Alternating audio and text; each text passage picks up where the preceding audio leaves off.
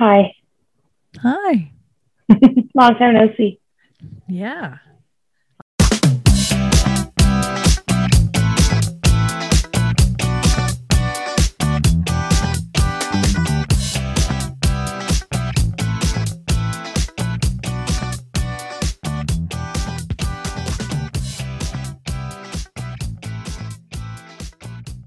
Yeah, maybe. Let's just catch up while we're doing the show, okay? okay. Let's do it. Great idea. Okay. Well, welcome everybody to this week's episode of Squintcast. My name is Kelly. And I'm Brittany. And today we are going to eventually talk about Bones, season three, episode 11, titled, The player under pressure. Do, do, do, which is actually season two, episode 19. And this is going to be, we're going to talk a lot about season two here, I Yes. think. And you, you can tell this is a season two episode. honey, there's so many things like it's wow, wow, and also very weird sex stuff. So Uh yes. But it Buckle up. ties in. Buckle up. Season two. Buckle up. First, we're going to talk about our Spotify Wrapped lists. Yes. Keeping in mind that I am a huge Spotify user, and you are going to be basically telling me all of what Mark listens to. just it's this is literally just what Mark listens to. Also, do you want me to well this is um well this is loading. Do you want to do you want me to tell you about the writer and the director of this episode? yeah, let's do it. Okay. So that's loading. Um so the writer is Sorry. a person named no problem, Janet Tamaro, who Yes. we mentioned in the last episode because she wrote the last episode, The Man in the Mud. And this is her final episode that she's written of Bones. Okay. So she did Aliens Was Within a Spaceship. first? It could have been. Yeah, actually, wait. No, it would have been her second. Aliens in a Spaceship, season two, episode nine. yes. Player Under Pressure, originally season two, episode 19. Correct. Now season three, episode 11. And The Man in the Mud, season three, episode 10. So we talked her talked about her quite a bit last time. She is the writer, showrunner, and series creator of Rizzoli and Isles. Yes. She went on to do great things. Everything is wonderful. Je- and, and on that note, everything is wonderful. Mm. Jessica Landaw is the other person, is the sorry, the director of this episode.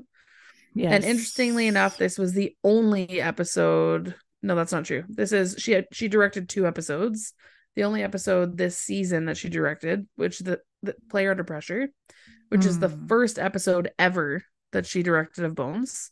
okay. And then the next episode and the last episode she'll direct is season four, episode eleven, The Bone That Blew. Season So, four. Okay. Okay. I was so trying she's to just in and out. figure out this director's filmography. They don't seem to have done much since No, lots early of shorts. 2000s. 2012 was the last thing she did. Yeah. She's mainly an editor, it looks like. Okay. Okay. Sometimes you'd have to, when there's going to be a writer's strike, you got to get the editor to come in and direct. You know, it's just one of those things. True. Right? That is very interesting. Yeah, and her Wikipedia page is extremely short. Okay. But she's still with us, correct? I think so. It doesn't say that she is no longer with us, but I always wonder that because if they stop working Yeah. at this level, it's like what happened? Either they died or they just went and had kids or something. or they like went on to do something completely random and oh different. yeah, you never know. You never know. Yeah. So I Mm. don't know. She does not seem to she just kind of seems to have disappeared from Hollywood a little bit, but that's fine. Interesting. Moving on. Moving wanna talk about your, uh, Wrapped? Moving on. Okay. Wayne listened apparently- to 69 gen- genres, by the way. How many did you listen to? Oh, that's a good question because I listened to 1,092 songs. Okay. Um, How do I get there? Oh, 1,991 songs was Mark. I listened to 644 artists. I played this one song by Beastie Boys a lot. And I just want you to know Okay. that I do, I have played my music at the gym. Like people get me to play music at the gym all the time. Oh, that's awesome. Beastie Boys shows up a lot. And this one is Shake Your Rump by the Beastie Boys. Have you heard of Beast of this song? Shake Your Rump? I don't think I have. The Beastie Boys I've heard of, but Shake Your Rump. Maybe though. I you know I'm bad with names. Wayne uh, Wayne Mark listened to 1427 artists, Wow. but one one came out on top. Who's that? The Tragically Hip. That actually Oh. surprises me. Really? I knew it would be up there, but I didn't expect it to be the one.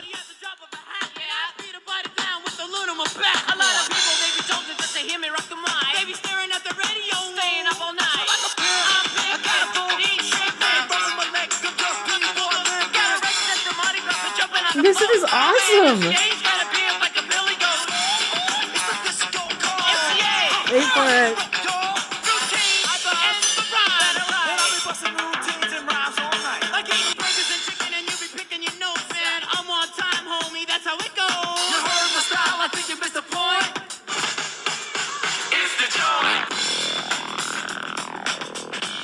What?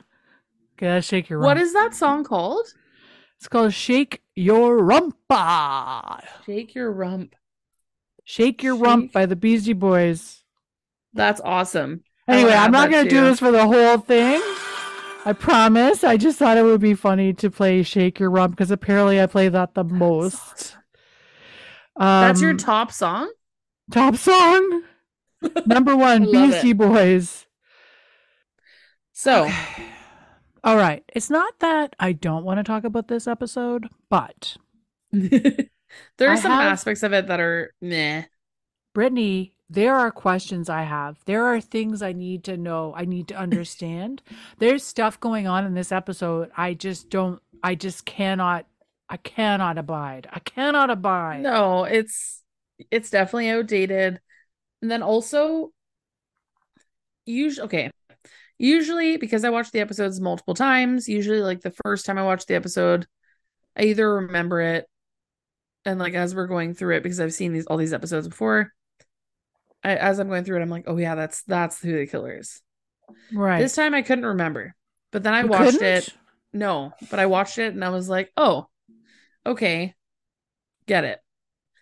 And then I rewatched it like at least two, two more. I'm trying to think two, any, at least twice, maybe three. There might have been a third. Anyway, at least twice more, two more times. And I was watching throughout the episode, and in my opinion, there was no indication that this person was the murderer. Nope. And we're going to talk about that because there is a point in this episode when something happens, there's something going on, and I'm shaking Yeah. my head going, knowing what I know now about Yes. what, how this ends up.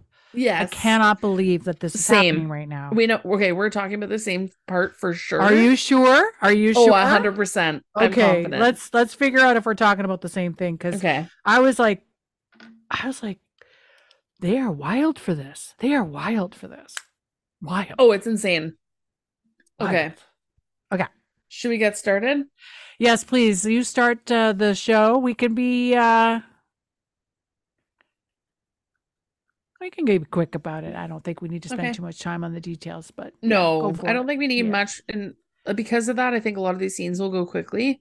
Yeah. We start with a typical season two episode dialogue between Brennan and Booth, where they're bickering Oh, at each other. The shade. The and shade. Brennan is all. correcting him, and Mhm. Booth is like, "I'm a jock. I, why would you uh, treat me like this?" Anyway, but the whole idea is she's all shocked that there are so many people on campus because, okay, I guess I should set the they're going to a university gymnasium. that is where the uh this victim died. So they're on campus at this university, and Brennan is shocked. She's walking with Booth because she doesn't like to drive separately. Where's her car? Who knows? But they're walking together, and she's like, wow, there are a lot of people on this campus. Because the year prior, she had given a, a speech on some topic we don't need to get into, something fancy, and only four people showed up to her talk. And the whole campus was dead because there was some huge basketball game across the country. So no one wanted to come to her talk. Everyone just wanted to go and watch sports. And she was like, oh, stupid. but Booth is like, yeah, of course. Why would I why would anyone want to go to your talk when they could go and have beer and sex and watch basketball? Duh, Brennan. Anyway, that's how we start. It's very it from the get-go. I'm glad that we had this conversation before we delved into this episode Yeah. because like b- before we even watched it because when I was watching it I was like, yeah, this is season 2. Very season 2. Wow. Very season two. It was crazy. There's- so we're there's what? What were we gonna say? There's no like sexual tension between them. None. Like None. zero, None. which is very season 3. So anyway, sorry, go on. where are we? Where'd you end up? I'm trying to remember. So Just now that we we're- So they walk in. Yeah, we've arrived. We're now in the gymnasium. in the gymnasium, and it seems that a student who opened the gym smelled something gross, called for help, and the campus police came. There's a guy there Yeah. who's the chief of the campus police named Chief Cutler. We meet Justine, who's the one who opened the door, and uh, they discovered some remains. Both uh, Booth and Brennan venture behind the bleachers where these remains happen to be to inspect this sort of gloopy pile of disgusting stuff. It's like strained out of a sieve or something. Uh, Brennan Yeah, identifies them as what? I was eating the first time I watched this episode.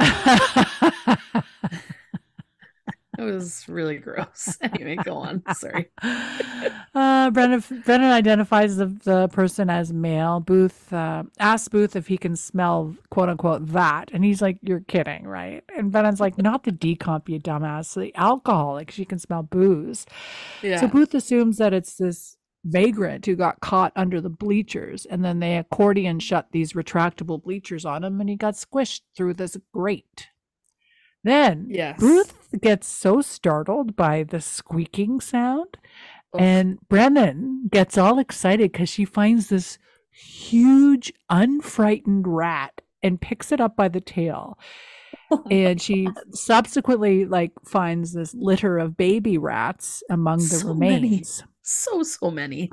There were just like three or four little babies. There weren't there that more many. than that. No, there were Okay. more. I'm looking You look up. it up, Sorry. and I'm going to keep talking. keep going. So Brennan wants to bag up these rodents as evidence, and Booth asks the campus policeman Cutler to grab some kind of receptacle to put the rats in. Brennan wants them to cut out the floor underneath the remains and part of the wall where the grate is, where the more of the remains have been pushed through. So that's an interesting thing, and it's it's kind of funny when you see it later, actually. Yes. So then, as this chief of the campus police comes over with this bag, Booth notices that he's wearing a ring, a 1982 championship ring from the university where they are, and Booth knows exactly who this guy is. Apparently, this Chief Cutler from the campus police was a star of the team in 1982 and was drafted by the Detroit, Detroit Pistons. Cutler Oops. then what? So I'm just saying, oops, this guy was like super important to the team and now he's dead. No, Cutler is the chief of the campus police who offers the bag. Oh, I'm totally put no, the rats just cut that out. I'm trying to get to the okay, Brittany, Well, we're gonna I get will- there. I'll tell you when we get there, okay? Yeah, okay. please. Anyway, so Cutler seems like a major depressive. This guy's like super depressed because he didn't make it to the Pistons because he fucked up his knees. Anyway, Booth is chatting up this Cutler dude.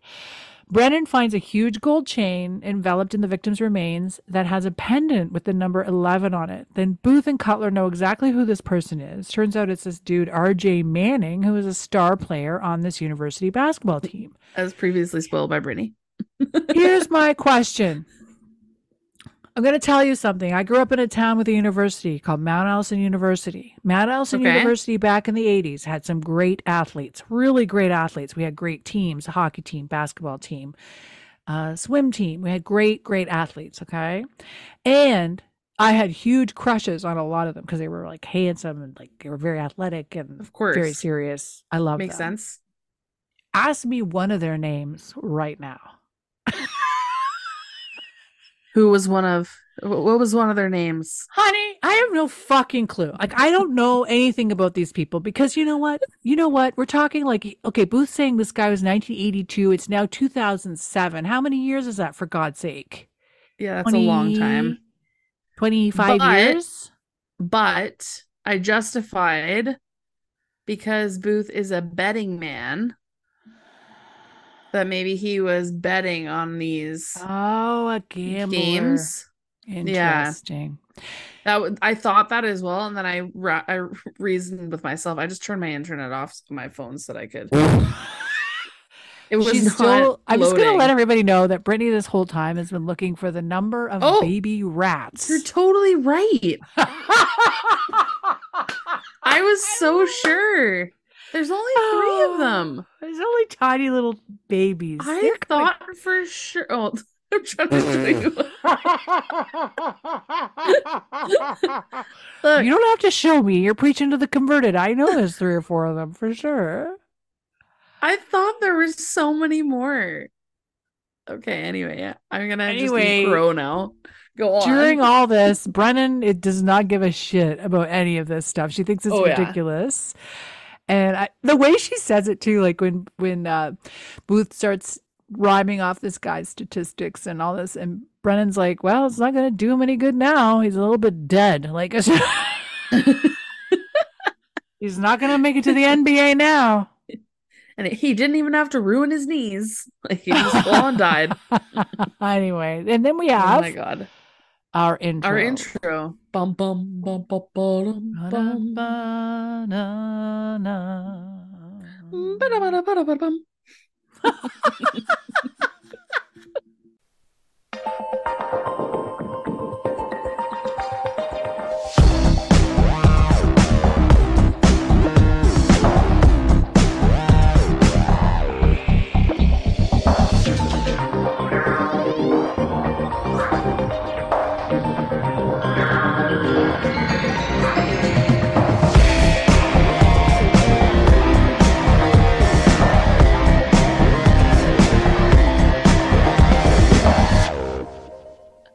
I don't know what that is that you're singing every time. I don't know either. Honestly, I sing a lot now. Like I, I love to, I loves to sing. Me? Me? I Me? love I to lo- sing. I love, loves I to love sing. to sing. so I love to sing, but I don't do it that often, except that um with Wayne, Wayne is very he loves to sing and he loves to dance, but like at the level of a toddler, but still. So like I'm constantly singing with him now, like jingle bells, we wish you Merry Christmas. Like Oh my god. anyway, I'm a, basically a toddler performer over here, so Right. I don't get paid for it, but you know. How's his uh his tone? Can he hold a can he hold a note? Like what's going on? He can, which is like Hmm. wild. Like you can he sings a song and you can you know it's the song even if he's not saying like exactly the right words. Because sometimes he'll kind of like mumble like parts he doesn't know. He'll like mumble them, but he's like he's he got he has the tune, which is really cool. I had a client. She had this kid, and her kid was like an actress. She was born like to perform, and she's Yeah. like this little redheaded girl. She's like, "Mom!" she's like constantly performing. So cute. And her mother, the client, was like a trained opera singer. And it drove her insane. It drove her insane to listen to her kids sing because it was so off key. It would drive her nuts, right? And she'd roll her eyes all the time, like, oh God, here she goes again. Like, but she never, like, she always encouraged her, but she just, be Yeah, like, "Oh, but behind her back, me." she'd be like, uh Anyway, fast forward to today. The kid is like performing in musicals on, in Toronto and everything. She's in like That's the Mirvish production, the pantomime that's going on this Christmas. Are she's already been on? TV. Oh, now she's doing, she's a little actress now.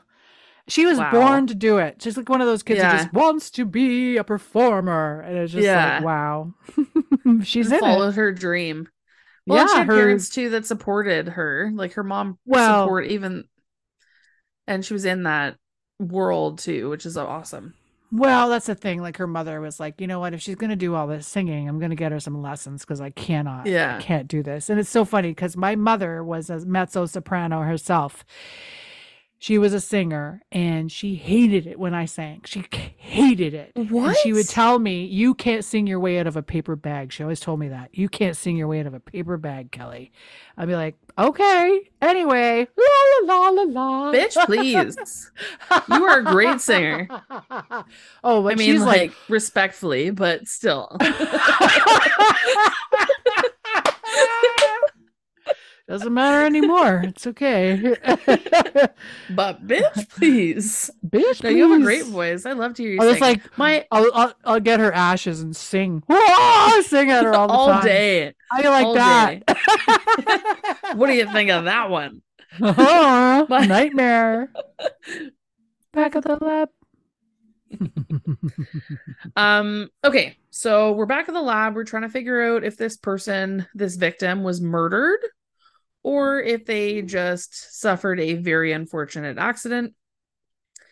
We learned something very interesting, I think. Uh, and that is the difference between powdering and Mhm.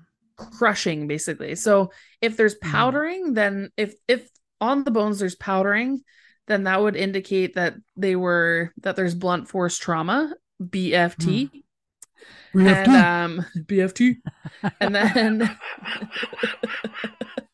if it is if it's just like multiple breaks and whatever then it would just be like okay yeah the bleachers crush this person and that's that's too bad This Mhm. skull does show evidence of powdering which leads them to believe they their current working theory until they can prove otherwise is Mhm. that RJ Manning was murdered.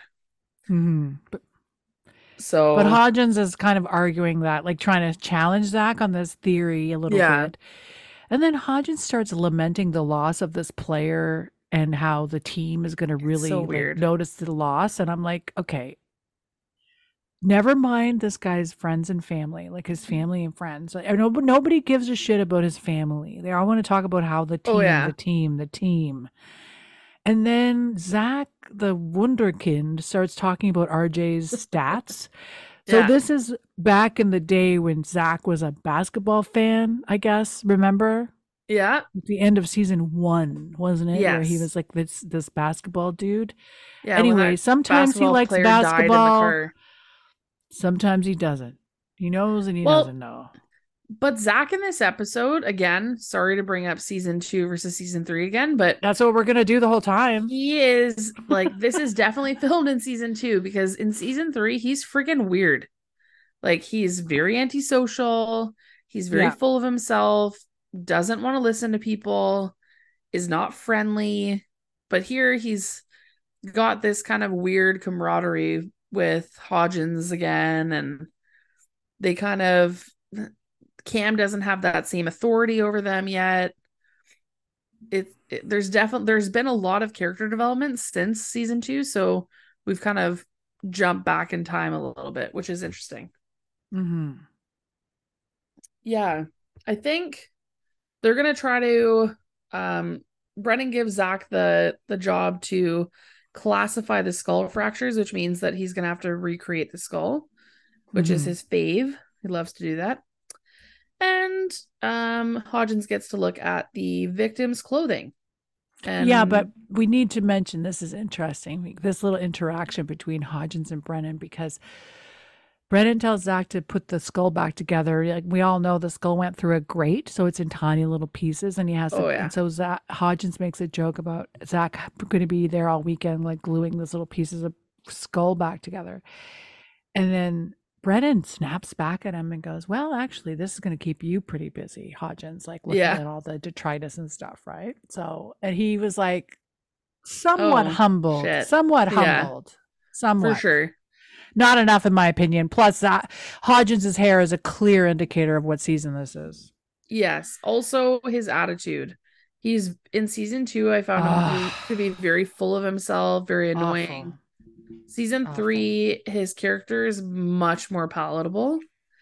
So, Really, you think Zach, so? yes, and season three, uh, I just wanted on the record that Kelly Kelly uh, loves Hodgins in season three. No, and, that's uh, not true.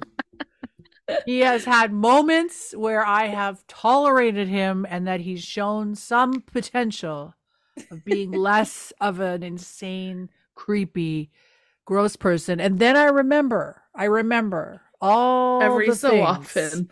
I'm just And- like, And this is a oh, this episode is a big reminder of his creepiness, which is unfortunate. Ugh, so, so spe- speaking of RJ's family, um, he does have family. Uh, he has a sister and a brother, which is, or sorry, sis, sis yeah, Two sister sisters. and a yeah, two sisters. I said Yes. sister and a brother, and I was like, wait a second. So, anyway, so his two sisters are there, and we get some information that their parents have passed away, which is quite unfortunate. But in in their parents' place, they have this very helpful guy, this mentor who was a huge mentor to RJ, uh, named Mr. Francis. Mhm. And so Mr. Francis has taken it upon himself to come to this meeting with the two sisters. And they can hardly believe that their brother is dead. They're like, well, maybe someone else is wearing his medallion. Are you sure you have him? And it's like, okay, it's been like a long time, like quite a few days. You would think you would have heard from your brother by now. Like, I get that they would not want him to be dead, but anyway. So, um, they kind they don't really have much to help them with other than to point them point them in the direction of RJ's girlfriend who is a cheerleader for the same university. Um and so yeah they're going to go and talk to the cheer the cheerleader his girlfriend. They're going to go talk to his coach as well because he was big into basketball. The coach would have been the other person that he would have been spending a lot of time with. Right.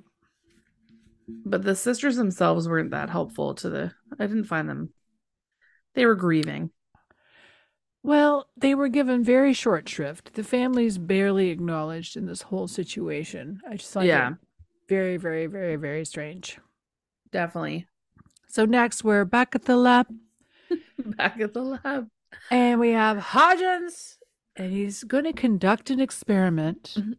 very season He's two in he's in his uh his special experiment room slash office wrapping a turkey around a fake skull. Cam walks in while he's doing this, and he and Zach are trading barbs at each other. They're, they're bickering. And uh, the plan is to push this turkey covered skull through a grate to see how it affects the skull and try to determine whether that was how RJ was killed, to sort of eliminate that as one of the methods. yeah Hodgins has also mentioned something that he's put some kind of substance, a gelatinous substance, in the skull to emulate brain matter. Okay. yeah So they begin the experiment, and everyone's wearing safety goggles. Okay. I'm just going to mention, like, okay, that's all they're wearing is safety goggles, and they're standing literally uh, maybe a foot, two feet away from the grate that they're going to push us through. They push the turkey through the grate, and the thing friggin' explodes everywhere, and the quote unquote brain matter is all over the place. And Cam tastes it, and it's made of ambrosia salad. why she would taste it when it came from a raw turkey Also, the raw turkey is a problem. I have a real problem with the raw turkey situation because, like, there has to be pieces of raw turkey flying around there too. Ugh, This so whole thing, gross. this whole It's thing so gross. is just meant to be absolutely disgusting, regardless. Zach determines based on that experiment, there's no powdering, as we discussed earlier Yeah. from the experiment. Therefore, RJ was struck in the head. Therefore, he was murdered. Yeah. And then we move to a scene, I think that's happening simultaneously as this experiment. Where do we go, Yeah. Brittany?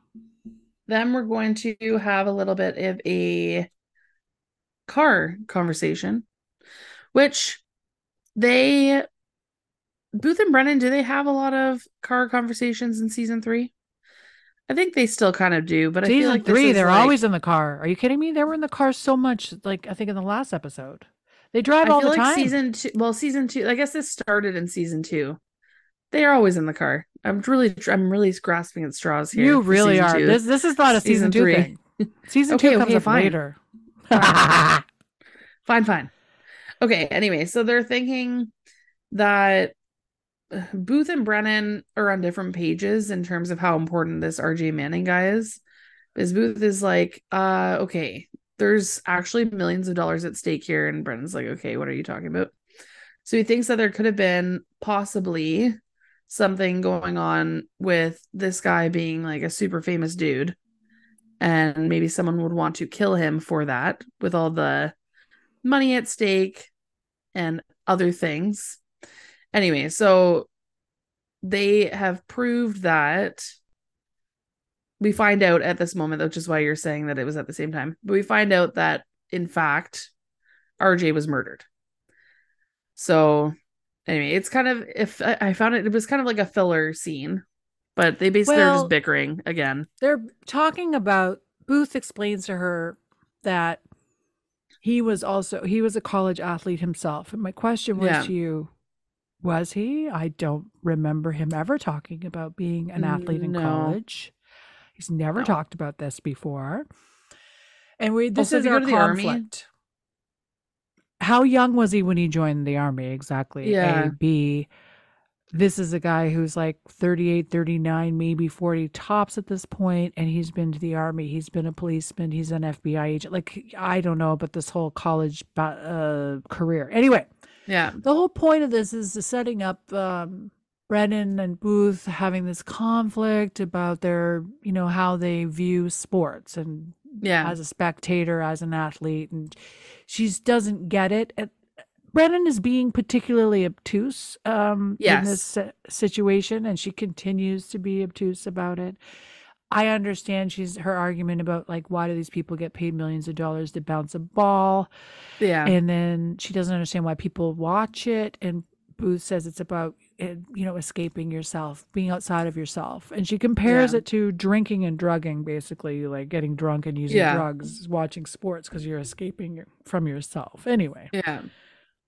I just Yeah, you did a much better job of that. That was a perfect well, I just it's just this this argument they're having about the sports, sports, sports, sports, sports. It's just like Yeah. okay, well, and it doesn't get better no, it doesn't. we just go straight to the gym and we go straight to the gym. There's a bunch of cheerleaders sitting on the benches. Is this the same gym that RJ Manning was murdered in? okay. Just a question. Okay. I know you're going to talk about this, but this is so crazy to me because they get to the gym. They want to talk to the coach. The coach is like, you know, boom, like talking to the Giving an inspirational speech. Yeah, but like basically, he's like, you know, suck it up. You know, uh, we're gonna get together. We're No tears. stronger. No tears. I'm just like, okay, and like, I'm sorry, but Booth and Brennan arrive there to talk to this coach, and he basically says like, "Oh, you better interview these players quick because you know I want them to move on." Why does Yeah. everybody? That is so season two, like wanting everybody to move on, hurry up and move on. Hurry up and, And- just get over it. This gym is this the same gym? Like you said, Shouldn't it's the this same be- gym? if this is crime a, scene. but it's a murder, they should have it taped off, and there should be like canvassing the whole school. You Shut it down. so. But Shut it down. basketball practice has to go on, and not just basketball practice.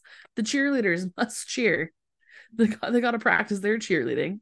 Question. And is this a religious school? Okay, anyway, go on. Yes, I have a question about cheerleading just quickly, and we're going to bring this up a couple times because I'm not a person who's a cheerleader. Did you have a cheerleading team in your high school? A, I went to an all girls school, so no.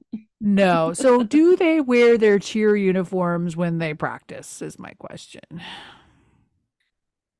Probably. No, there's no way. Have you, You don't seen the so? Netflix show Cheer? Have you not seen that show? No, Brittany, you would love Cheer. I probably would. It's amazing. I really, people are. I really would. I know exactly what it's about.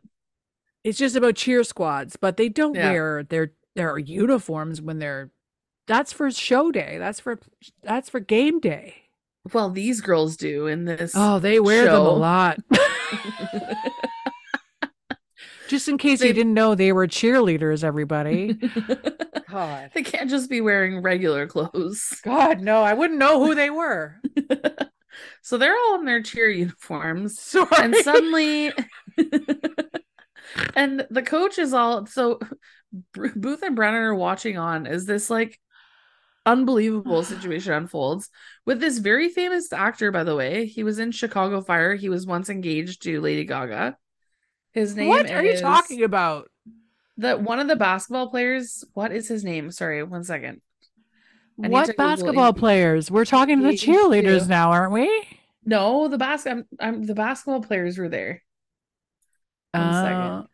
Uh, uh, I thought they went away though. Like the coach dismissed them.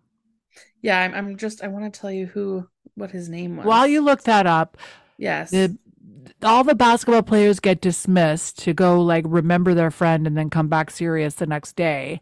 after they And give an out loud prayer. apparently there's a famous person in the in the basketball is. team. And then Booth His and Brennan go, was "Oh yeah, go on." Taylor Kinney. Taylor Kinney. K E or K I? K I N N E Y. Kinney. He is a smoke show. Is he? Oh yeah. In my opinion. Oh, okay. Interesting. He's hot. He's so hot. He's so hot.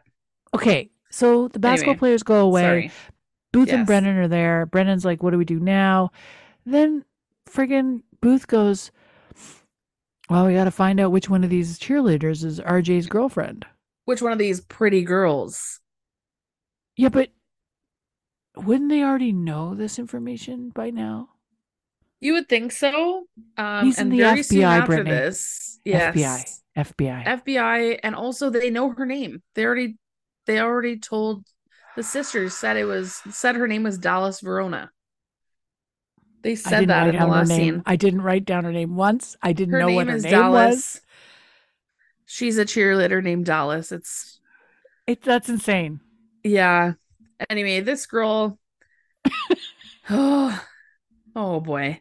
So she she's in the interrogation room with Booth and Brennan at the at the FBI. She's there by herself, which is interesting. Hmm. Because I don't know how old she would actually be.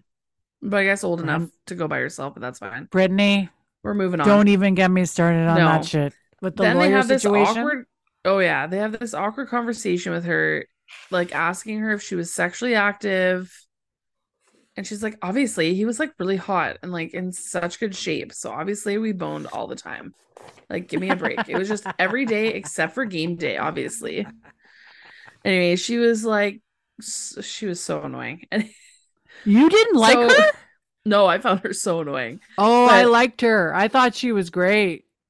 oh we have different opinions on this especially Yeah, we're gonna I thought we're gonna come back to this later I liked her a lot because she was very like uh she wasn't stupid. I liked her. yeah well Go on. we she RJ was apparently very stressed out. He always wanted to win. He was worried about his midterms and he had hit Mr. Francis, which is an important point. She didn't know why, but she does know that she did that he did it and he felt really bad about it. So probably that's the next person that we need to talk about because and she didn't know before this scene either that they thought RJ was murdered Right. there, there was talk that said that that was speculate that there was speculation they thought that but now they tell them tell her like officially yeah he was murdered no, they didn't tell her. She figured it Yeah. out based on the line of well questioning. she's like oh they think like mr francis is right that you think rj was murdered Meh. i find her annoying She didn't sound like that at all, Brittany. You're so funny. She was very confident and calm, and I liked her a lot. calm. I liked her. You're making her sound like a whiny little baby. You My hated opinion of her- her. my opinion of her changed so much later i think maybe that's I didn't. why I thought she was a very. She knew what she wanted. I like that. true okay oh my god I'm gonna make you come around. scene I will never like Hodgins, but I'm gonna make you change your mind about this one. But Dallas will both like her Dallas, I'm gonna make you love this her. Do you want to talk about this next scene? This is such a season oh two scene. my god. This is like the most ridiculous cartoon scene i've ever seen in my life. We're back at the lab. We have hodgins. And he's excited because like he couldn't find any shit on the body but he found all these maggots that have all the toxins in them. So he's he's got the, these wiggling gross maggots. I hate maggots. Maggots gross me out so hard. Oh, they're disgusting.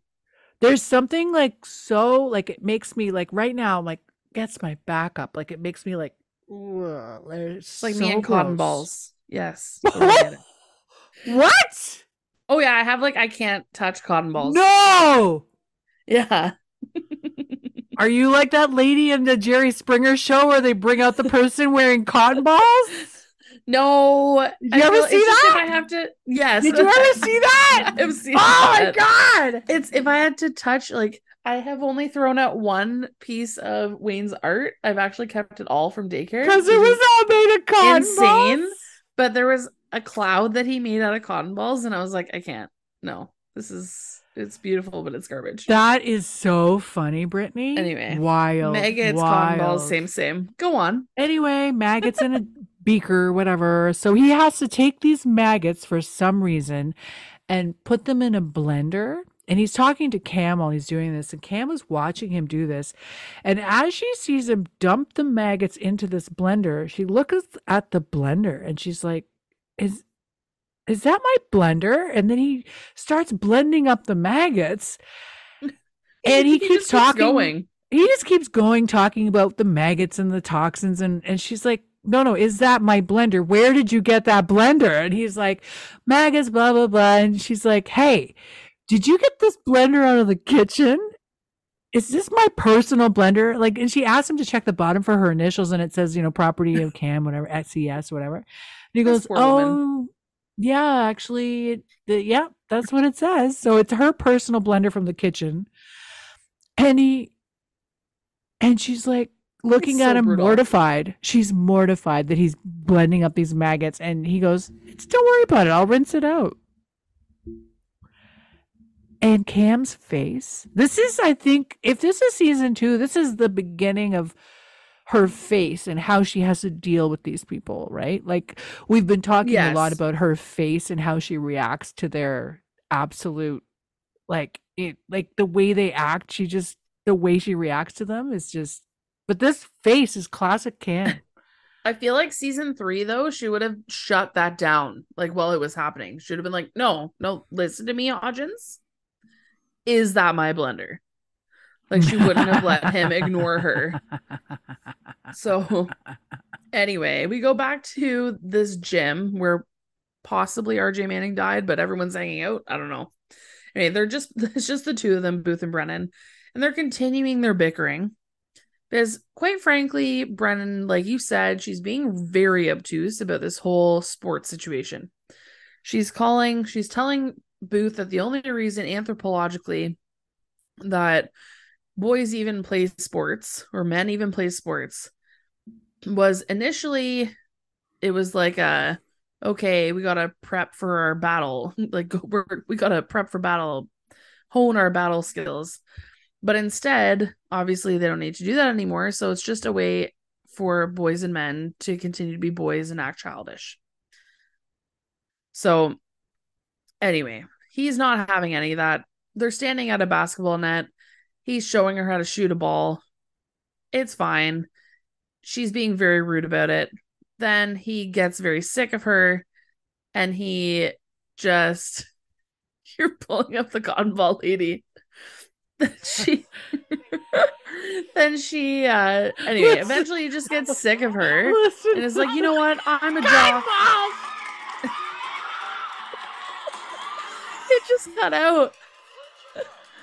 She's running away from the cotton ball mountain. She ran away from the cotton balls. I don't blame her. Just like how Booth ran away from Brennan because she was being Oh, mean wow. to him. Yeah. Look at that segue. So, and we find out Yeah. that his shoulder crapped out on him, and that's the only reason that he wasn't an NBA basketball player. Otherwise, Listen. he would have gone all the way. There's Like, no way he would have gone all the way. He's too You're short. five foot He's 11. Too big. Yes. Too short. Too big. There's no way he would have gone all No. the way. He takes this so personally. It's absolutely upset. crazy. I'm sorry I interrupted with the cotton ball lady. No, just thought it it's was really fine. funny. It's hilarious. Mark likes to when he when he sees cotton balls, he's like, ooh, like, like opening like a thing of Advil. Like, "Ah." oh my god! Does he wake you up? Does he go over you just sleeping and touch your face No, with cotton balls? don't encourage him. oh, I, I might have to send him a little note. I got this from my dad. This is this is something my dad did growing up, and I like thought it was. I was like, no, I'll never do that. And then as I got older, I was like, oh, oh my god! it's, it's like I had a friend. I have a friend. You can't say the word button. She gets what? she she freaks out like the word button. She can't stand it. I thought you were gonna say she like moist. No, You moist can't is hear the word moist. Moist. Anyway, button. So stupid. Okay. Button. Hopefully she doesn't listen to our podcast. Button. Okay, anyway, so he walks off and she's like, okay, well, he's ridiculous. So I'm just going to stand here. And you know what? I'm going to shoot this hoop. And she gets it in, and it's quite beautiful. And, then she's very proud of herself. She's so Yeah. she's so excited about it.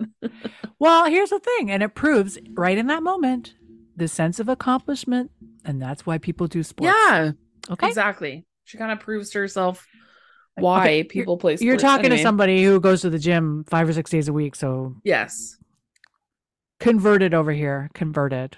you like sports. Okay. Okay, so then Do you know the song? I Ah. like sports, and I don't care who knows. Anyway, go on. What, who stop. sings that? Lonely Island. Oh. It's a parody. I like sports, and I don't care who knows.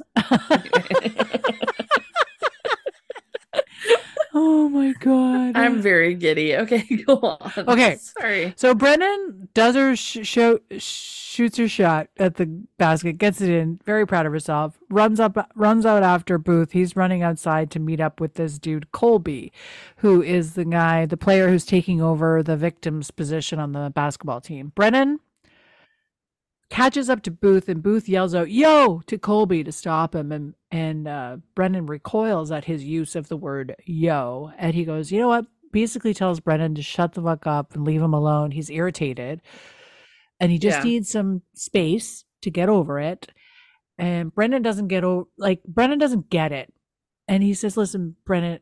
I re- listen, Bones. I really like sports. You know, just leave me alone.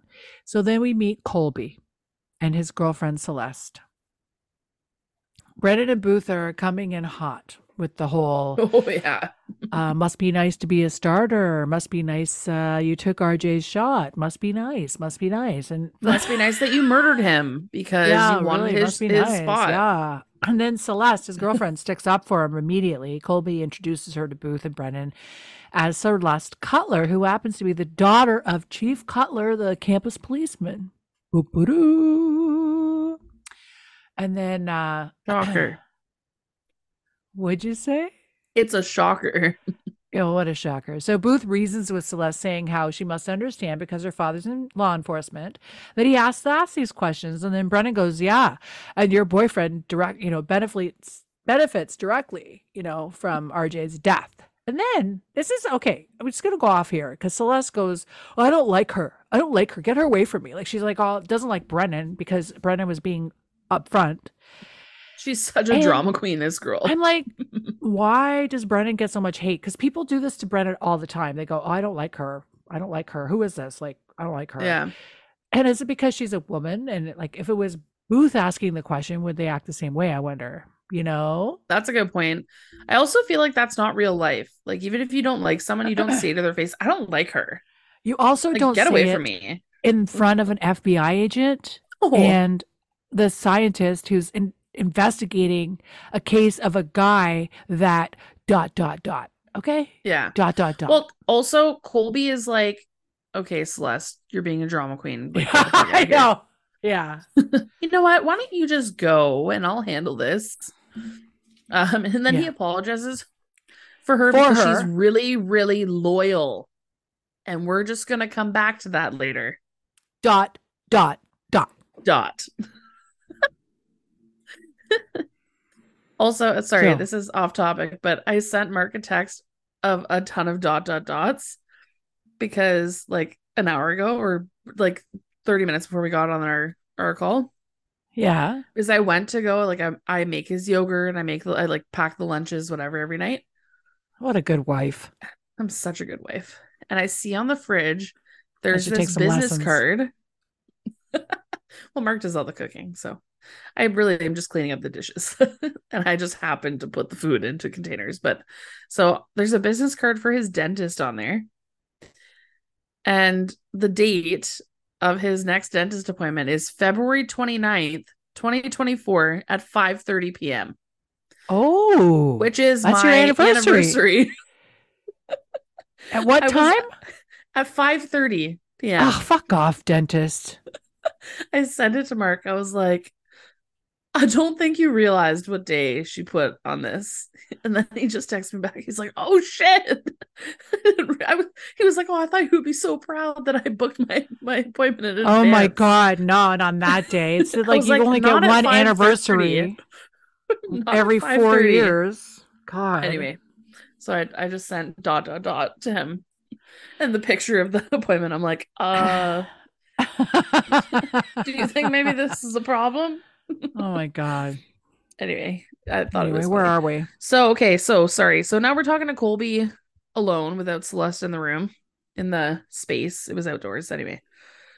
Um and yeah, he he's saying, listen, I was just home when at the time that RJ was killed.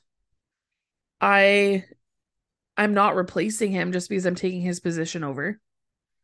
Like you gotta cut me some slack here. Like I didn't murder this guy. And it sounds like he actually can't verify his alibi because he was just hanging out alone. So now he instead of lawyering up, he says that he wants to he won't say anything until he speaks with Mr. Francis. Right. I don't know that this Mr. Francis just keeps coming back again and again. Yeah. And it's Yeah. very interesting to see what relationships he has with each of these Yeah. players and family members. So, Exactly. anyway, But the thing I loved about Colby is that he talks to them about this all this stuff and says, I'm not going to talk to you anymore. And then he apologizes. He goes, mhm, I'm sorry. I'm sorry. I just can't. mhm. So he's like, not rude, not, Not at at all. He's just like, you know, I can't do this right now. He was like the most polite of Yeah. everybody in this whole thing. he was wonderful. I really liked his character. And Yeah. and when we talked to him a little bit, when we talked to him a little bit later as well, um, like you you kind of get a you get even more of a feel for him. He didn't have any intention of taking over RJ Manning's position. Like to me, it seemed very obvious at this point. I was like, I don't think this guy murdered RJ Manning. He's a team player. He never wanted to be a star. He said it himself. Like killing RJ Manning was not going to help him achieve something. So, Yeah. anyway, very interesting. Turns out we're back at the lab Oh, with Cam and Angela. Oh, God. and uh, um Cam is actually looking for Hodgins. And so she walks into Angela's office and yeah, finds Angela, which is wonderful, except that very unprofessionally, she passes off the file that she wanted Hodgins to have with Angela and gives kind of a rundown like, okay, let him know that the tox screen came back negative for alcohol and sedatives despite there being despite the body reeking like booze someone just poured alcohol on him. More interestingly he was on steroids. Very interesting.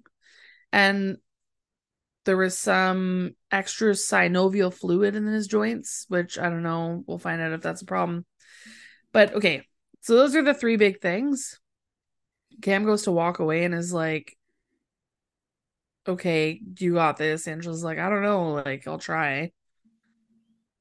It just is very awkward. Listen, Yes. It's totally unprofessional, right? This is so weird. sense. It's so weird. up. I have many issues with it, especially because of what happens later. Yes. Basically, Cam is asking Angela to do something for her for Hodgins. Make first question: Hodgins has his own office. Why can't she leave that file so. in Hodgins' office? Because she has an ulterior motive, I think. I think so. This is Yeah. a very. It turns out Very passive. I'll talk about it. Well, I was going to say that, but I was trying not to spoil it too much because what happens later is pretty major. Yeah. And I find this so cunty and passive aggressive and like really weird. And yeah. I don't know why this is happening. I d- at the time I was I didn't understand why this is happening. hmm And Cam is really pushing Angela to give Hodgins all this information, and it's just like Angela's acting like a dummy Yeah. first of all, and really resistant and really bitchy towards Cam, who is her boss. I'm just going to remind everybody in Yeah. this episode, being season two, that everybody's treating Cam like with this level of disrespect that I just cannot abide. But that's what's so interesting. That is very season two. Because season by season three, this disrespect is not there. Right. So I wanted to look at sorry, while we were chatting, Yes. I wanted to look at what episode Angela Ah. and Hodgins get Okay. engaged. Yes, because this, it wasn't till the end. It wasn't till the end. I thought so. because then they got married the, or they're going to get married the next week remember because he did the shrimp thing anyway Yeah. i was curious because cam mentions that they live together and uh, it's a very odd because of where they've placed this episode it's a very strange situation and i want to talk to somebody about why it's here why is this episode here Yeah, it's weird that they moved it. I wonder if it's because of the writer strike, like the timing. but why didn't Like they air it it, was then pending. I don't know. I also okay. They got engaged, I think, it's a shrimp day. season two, episode 20. yeah after But what's interesting, she's wearing an engagement ring in this episode. is she She is. I was looking for it. In this scene, she's wearing an engagement ring. oh That's what's interesting to me. So I wonder if they went back and re like re knowing ah that they were going to move the the episodes. Okay. If they went back and like re-recorded, that's not the right thing. You're onto something here. Maybe they put these scenes because they are so out of place in the episode. They're so aren't out of place. It's so awkward. I want to know if they put. Yeah, you might be right. They might have filmed those scenes and cut them in. Yeah. But what's This- the point? What's the point? Well, I don't know. I, I really don't know. But it's it I just I thought based on the timing of when it was filmed, I was like, okay, this is weird because she wouldn't be wearing an engagement ring. But she was. And I was like, huh, interesting. Okay. Anyway, We'll talk about this more later because it's. I oh yeah, a we have lot lots to talk things about. to say about there. okay. Now where are we? We go to we go to talk well, Booth goes to talk to the coach. Ah, and it's weird. I don't really know why this is happening, but the coach is up in his office, which overlooks the basketball court, and he's up there watching practice. Which maybe that's because he knew that Bones that Booth had to have this um interview with him. I don't know. So they're up in this viewing No, area. coaches don't have to be there all the time. I guess so. Okay, so they're up in this viewing area, and Booth is chatting with him, and Booth is not be- beating around the bush at all. He's telling him, okay, the tox screen for RJ Manning came back positive. Like, there's lots of reasons that you would have. Oh, sorry, yeah, came back positive for steroids. Um, there are many, many reasons that you would have wanted to push steroids on him because it looks really good on you if your player makes the NBA and you get a huge bonus because of that and you have all these incentives and this this coach cuts him off immediately and points behind his ear and and makes him aware that because of his steroid use he now has terminal cancer. So terminal brain cancer because of his steroid use. So in no way shape or form would he have encouraged steroids because it's killing him. Within 2 years he's expected to pass. And he has a zero because of his own issues from the past he has a zero steroid uh, tolerance policy. So if he were to find out that any person is using steroids they would be immediately kicked off the team. He just wants them to win. He wants them to win but he wants them to win cleanly and he doesn't want them to get hurt. So he says booth says listen i'm gonna have to pursue the steroid thing i okay i understand you're not involved whatever but i need to need to figure out what's going on and Mhm. yeah the coach gives him full reins and says listen you don't need a warrant you can get urine samples from every one of these kids if they don't want to give you a sample they're off the team i don't care There's no way that this would be allowed. I think No. that parents not would a chance. not like there be there's got to be a rich parent somewhere that's being like you're not doing that. Don't you dare give them Yeah. anything. Like there's you know they would all lawyer up. there's no advocacy. It's very very strange. No. And i didn't know that you could get brain cancer from steroids. That was an i didn't know that either. thing. I had no steroids idea are really bad for you. Oh my god they're so bad. reasons obviously. Excuse me. But anyway it's Anyway. most interesting. It's a nice it, it's like a weird nice little break from uh, like to me this scene it was just like this nice little aside from the rest of the episode that was important to the rest of the episode but uh, their conversation it was very it was not i don't know. I just i like the scene. I can't explain why. I, it, was, uh, pretty crazy welcome though. addition. Yeah. It was Oh, yeah. crazy that he was like, "Oh, immediately, I have brain cancer. I'm gonna die. I'm not interested in the money. I don't want to move up to the NBA as a coach. Like, Yeah. I'm. This is it. Don't tell anybody. But there's no way I would Yeah. allow this to go on. take my players pee and if they don't want to give it to you then they're off the team Exactly. just go do your thing so they did no not one of the players put up a fight it would appear because in the next scene cam and brennan are, are already uh, talking about the samples and none of the samples show steroid use however two of the samples came back positive for a drug that's known to treat gonorrhea which would explain the extra synovial fluid that we talked about in, in rj's joints so it would appear that he had gonorrhea when he died, and two members of the team also had gonorrhea when he died. Hmm. So that's not, or still, they still have it. Not, not necessarily. Well, they probably had it when he died, but also now. So the other thing is there are two urine samples that came back with identical levels of antibiotic.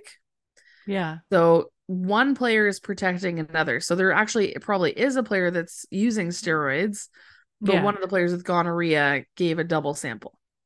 yes. So anyway, very interesting. Sometimes I don't know, man. The way the, Taylor the places Kinney. this Comes in next. Yes, your friend Taylor comes in. He's not a nice guy. Anyway, No. next, uh, Booth is interrogating two of the players from the basketball team. And Booth tells them one of them is taking steroids, the other one's being treated for the clap. I love how they call gonorrhea the clap. It's just so funny. Booth players, uh, both players screw up their stories, like kind of screw up and kind of tell on They're so themselves. dumb. This one particular dude comes The one with the pretty clean about the clap because he doesn't really care. Like he just had to get an Oh, yeah. antibiotic shot in the ass. He doesn't give a shit. And his friend who's taking steroids is like, "Fuck you, man! Like you're supposed to cover for me." But like you know, when it comes to murder, maybe not. Okay, Yeah, guys, no. like let it go. You're not that close.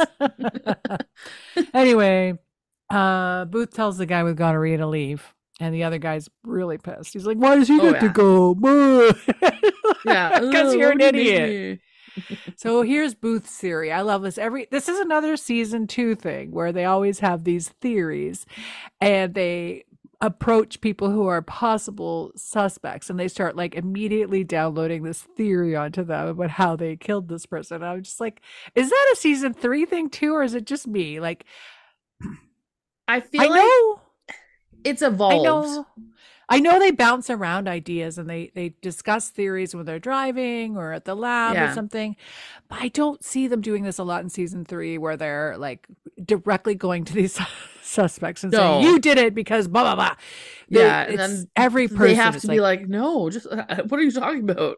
They have these theories. but anyway, I mean, who am I to say? I mean, the what the the motor bicycle motorcycle racing one, they were throwing theories around all over the place. Regardless, so That's so true.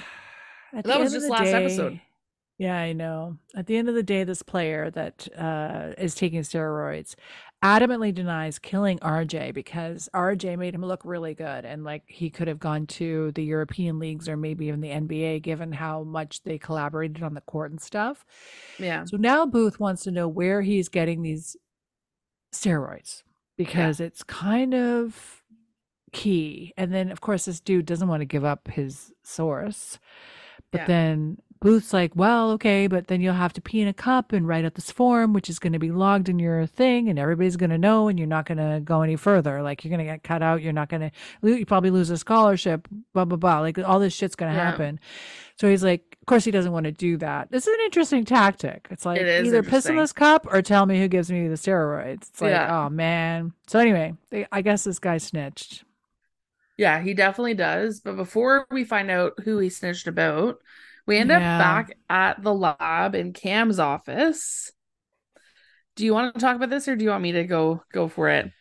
I'm gonna I'm gonna talk about this because we need to get It's through so it. inappropriate. Yes, it's you go. inappropriate. It's uncomfortable, and just generally, why is this here? Why is this whole Yeah. storyline here? It makes me just absolutely it makes me kind of mad at the writers for doing this to Angela and Cam. As the kids say today, it's cringe. We're back at the lab, and we have Angela confronting Cam about leaving this tox screen file with her to leave for uh, Hodgins. And Angela comes in guns ablazing. She's she's ready to go on like how unprofessional Cam wants to do that. I'm not Hodgins' assistant. I'm not his secretary. Don't do that to me. And then Cam's like, okay. And then she, Cam starts hearing out Angela's argument that, you know, their personal life and their work life are different and they keep it separate. And, you know, you shouldn't treat me like this way or that. Like, where I have my job, he has his. While Cam is listening to Angela, she reaches over and picks up a CD thing and puts it into her uh, disk drive in her computer. And she starts playing this CD. And basically, you start hearing like sex sounds, like porno.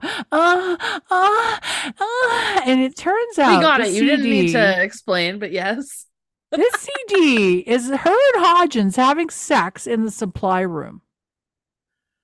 Ugh. And Angela walks over to the computer, watching this video of her, and, and, and Cam is sitting there watching this video. There's so many things. Like, first of all, Angela walks over and sees this, and she's not even nearly as mortified as she should be. Like, this is like not at all. she should be crawling into a hole in the ground. Like she should be trying to make herself invisible in this moment because she'd be Oh, I yeah. would be absolutely I'd be mortified.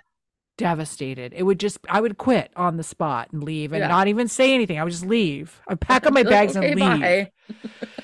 The fact that this- Cam this is my issue was the last scene. Cam went to Angela with the file as a resentful, passive aggressive way to overstep Yes. a boundary and teach her a lesson. This is crazy to me. Crazy. And it seems to be implied that this is something that she's known about for a while. they should both be fired. This is Oh, yeah. insane. She's like, when And- did they put those in the closet? When when did they get that in the closet? When did they put cameras in the closet? So then, are we to understand that Cam has this up her sleeve now? From now on, from moving forward, from this apparently this episode, not season two, but season three, Yeah. Cam has this up her sleeve so she can use it as fodder to have Angela and Hodgins under her thumb. Also, why isn't she showing this to Hodgins? Yeah, you would And- think this feels very sexist. Wouldn't everyone know about this? Like Hodgins will know that Cam knows. Yeah. And the security guard. Is it our friend the Chippendale? I wonder who, saw this. Who gave it because she didn't just find this out on her own. The security guard Do you probably think brought it that to her. security guard didn't show it to literally everybody in the fucking place? Are you kidding me? For sure. He'd be like, "Hey, hey, Pete, come here, come here, come here, come here, come here. Check Come here, this come here, out. come here, come here. Check this Look out. what come they're doing. Oh, hey, Joe, Joe, come, come, come, come. Hey, hey, get the popcorn. Let's have a party. Like, oh my god, we're we're gonna watch a movie. like Oh my god. It's Cam Bad. is so It's really bad. satisfied. Cam is so satisfied with herself in this moment. She feels so vindicated. Angela creeps away with the CD that Cam says there's a, that's the only copy. Yeah, right. Prove it. Prove it. Sure. And I just I just don't know why this is happening. This is so weird to me. it's a weird B plot. And also it does date this back to season two yes. because I Angela, I'm not Hodgins' assistant, Cam, but you are his girlfriend. Angela, the problem is that being his girlfriend is a personal private thing. So they're calling her his girlfriend as opposed to his fiance or partner. right, right. Very It's very odd. So it's odd. very weird. It may have been a scene from a totally different. Might have been a cut scene on the floor at some other episode. You know. Yeah. Yeah. I want. I, I don't know who to talk to about it. it's not good. It's not good. It reminds me a little bit about what was the was it the no, not the boy in the shroud, the the boy in the tree? No. oh God! What- With all the what was the teenagers episode where yeah, all the having teenagers sex and they're the like, school. okay, let's have a viewing party watching through all these sex tapes. Christ. Jesus Christ. It's like, uh, okay. Okay. So who who done it? Who's giving steroids to these boys? Well, no surprise, probably. Mm. uh booth and brennan are walking down the hall of this university and george francis and colby page are chatting chatting about. And uh yeah booth arrests uh george francis for steroids for uh you're under arrest for providing steroids. That's not the right word. Anyway.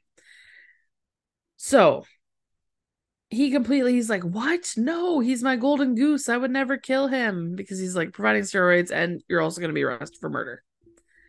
So yeah no he has been giving um steroids not so great.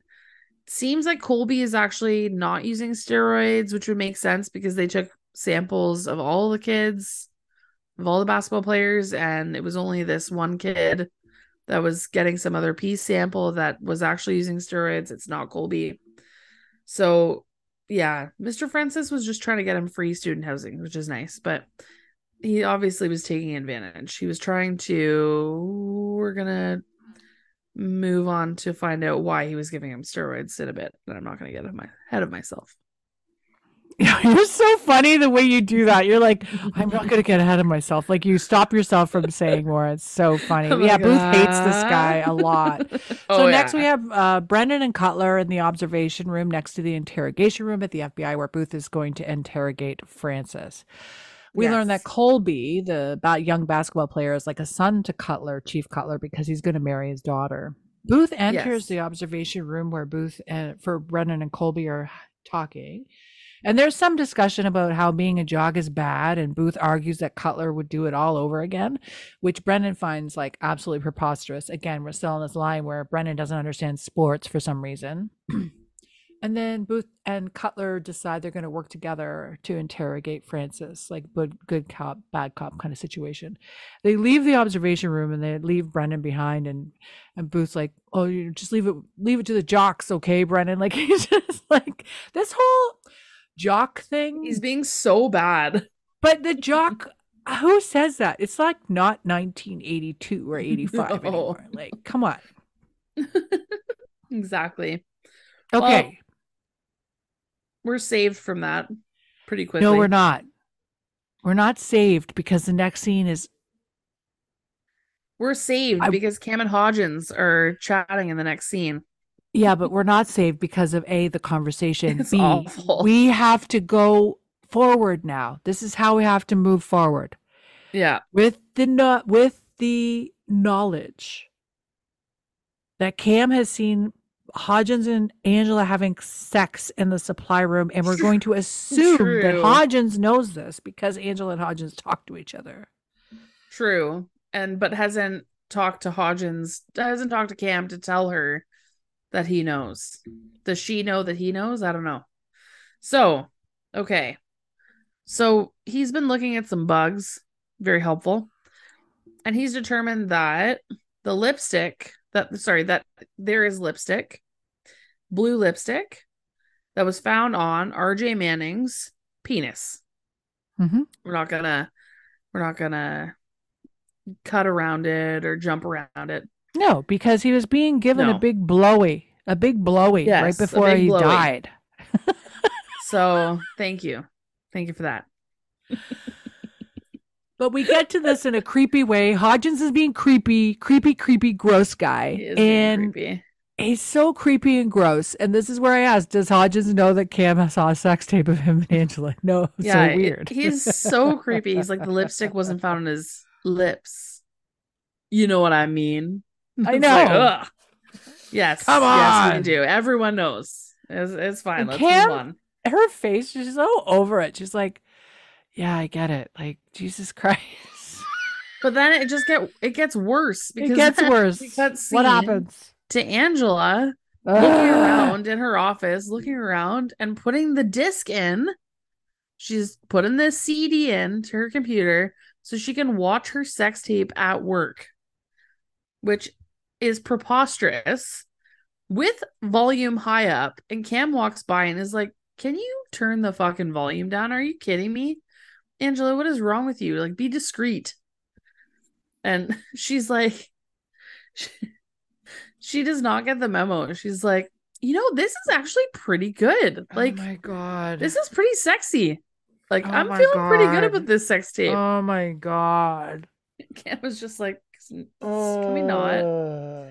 It kind of gets thrown back in Cam's face a little bit because instead of Angela being right like now, embarrassed, I want to say this workplace is so unprofessional.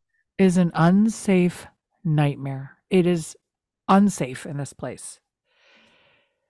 Could you imagine if you work with somebody who had like trauma from their child? Like, uh, could you imagine dealing with somebody who actually had real trauma, like uh, whatever kind of trauma, whether it's like a physical abuse or sexual abuse or was, you know, assaulted of some any any way at all, and you're live you work with these people? And you're having to work with someone like that who's like, Hodges. sorry, I was Hodgins? going Hodgins again, And then Angela giving him a blowy with the- some like- lip from blue lipstick. oh, you know what? In an HBO rendition of this show, we would see it. there happen. would be a scene where Angela put on that blue lipstick Oh yeah, and went down on him one hundred. it would be like the end of the scene, the end of the Oh, episode. end of the would be episode. The end. Angela pulling out the lipstick, like Oh yeah. whatever, bud. Oh my god. Them like sneaking into the supply closet, like looking up at the cameras. Disgusting. Anyway, so now we're getting our interrogation. Francis is George Francis is being interrogated, and this guy, until now, he he showed up too much, I think. So I started to question him. But he was doing all sorts of very nice things. He was supporting the families, he was getting free scholarships for people, free housing. He was supporting these players, really like trying to make a difference for them. Right. But yeah, no, this guy's a total. he was just taking advantage of these people, and he's a total asshole. So he, yes, he was providing steroids. Did he kill RJ Manning? No, he says he did not. right. He says that he had an agreement with him that as soon as he made it to the NBA, that he was going to get all these benefits out of him effectively. Um, and he was gonna. He calls it a little return on his investment. So he he justifies that he's in the right doing this that he that RJ Manning was an investment to him that he provided him cars, he provided help to his family, he provided this and that and this. And all he expected was that if he supported him and gave him steroids and made him a success, that when he made it big, that he should get to benefit from that. Right. Which, okay. But no. no, that's that's not how it should work. I mean, there's to an extent, but you People do this all the time, stero- though, Brittany. steroids and stuff. Yes, they do. If you've ever um did you watch the Michael Jordan documentary on I started watching it. yeah. We watched. so I think we watched about half of it. some insight on what happens when they're at that level, of course. But Yeah. This is nothing. Like it's par for No, the course. just I college. think. Yeah. but I just want to mention that this interrogation is happening in tandem. Like, so Booth and Cutler, Chief Cutler, Yeah. are working together to basically get him to admit that he was dealing steroids and, if not, arrest, try to cock up some theory of Yeah. him, how he and why he murdered RJ. I just want to say at this point, this is where I don't know if this is for you, but I was shocked knowing the truth in the ending of this episode. This scene is insane to me. Like this whole situation. There's two. There are two spots where I'm like, yeah, what? yeah. This is the first one, and then there's another Yeah. one coming up. I think I know the other one too. yeah. So what was it? Cutler's theory was that RJ was going to confess to the coach about the steroids, and that's why Francis killed him. yes. I just want to mention as well that I would never have allowed this to get to this point before I called my defense lawyer. I would have called my lawyer. There are no lawyers in this at all. We had There mega no- lawyers in the last episode. No lawyers. No lawyers. No. Well, I, I wonder if that is because they're trying to prove that like they have nothing to hide, but he should definitely have had a lawyer for sure. Um Cutler is like totally hot-headed. Yeah. He's basically forced out of this room being like if you don't arrest him for the steroid use, I'm going to blah blah blah. Like whoa. He's very intense. So we'll talk about this. I think we'll circle back to this scene a little bit later, but um yeah. This next scene is again very awkward with Cam and Brennan and Angela. So they found uh pre-seminal fluid. All right. Let's can we just skip over the point? Yeah. The whole point is they're talking about blowjobs, blowjobs, Yes. blowjobs, blowjobs. They determined that RJ was getting a blowjob and almost, almost finished, but got Almost absolutely finished. bludgeoned to death, bludgeoned to death before he could. And I'm asking, And this got a spit nas- on. Is this a nasty way to go, or is this heaven? Like I don't know what the difference is, right? Depends on how close those two things were together. So yeah, he gets spit on. He's getting bludgeoned to death. He's getting a blowy. There's a lot happening here. Lots going on. And Brennan, they're like explaining every detail about how this works to Brennan because she's like, What? She scientifically breaks down a blowjob. It's so funny. I love Oh, it. it's very funny. It's very cute. So Yeah. we move on. We end up in a scene with Zach and Angela and Cam, right. and they're trying to figure out how someone would have spit on. Wait, am I getting ahead of myself? They, yeah, they, they Um, think that no, no, they think that there's two people involved because Yeah. so there's the victim, the murderer, and they're thinking, okay, this victim was getting a blowjob, and the person giving the blowjob couldn't have been the person doing the murdering. We think. So now they're trying to figure out they're they're going back and they're realizing, okay, and we got to figure out who the person giving the blowjob was because RJ had gonorrhea. So they should be able to figure out how he got gonorrhea and then they can figure out other things. Right. Patient zero. They're looking for patient Yes, zero, basically. Patient zero. So Because maybe that's the person giving the blowy. Perhaps. Yes, because he's well, because the gonorrhea, the strain of gonorrhea is the same as uh the guy who ha- covered it up for the guy taking steroids. Yeah. That's what Zach points out. Is that what you did? Yeah. You already say that? I'm sorry. I, I did, but not in a clear way. So yes, it's very helpful. Anyway, he just says if you talk to this guy who has the same strain, they probably had sex with the same girl. Blah blah blah. You know what I Yeah. mean? So So they're gonna go talk to Edward Decker, the super dumb guy who had gonorrhea from the previous interrogation. yeah. And this guy is too much. This this scene is too much. he is standing there naked. They go into the um the men's locker room at the university, Booth and Brennan, and it, this guy Decker is standing there naked, and he's like, you know what, like, man, I can't have her in the room with me. Like, I I think that she needs to like not be here. She's too hot. And he like goes on to Booth, like basically they get her to leave. I You love how cover your eyes or leave. It's anyway. No, you go. I know it's just the guy's so dumb. I He's stand so there like, dumb. and but and and and Brennan's like, how did this guy get into college? Like she just doesn't know how all these people got into college. Sports. sports, sports, sports, sports. Sports is how. Oh my Ah. god. He's so Yeah. dumb. He's like, look look at my penis. I have nothing to be ashamed of. I have nothing to be nervous about. Yeah. look look at it. But also like please leave because you're too hot. It's he's such a douche. Anyway, but in a funny way.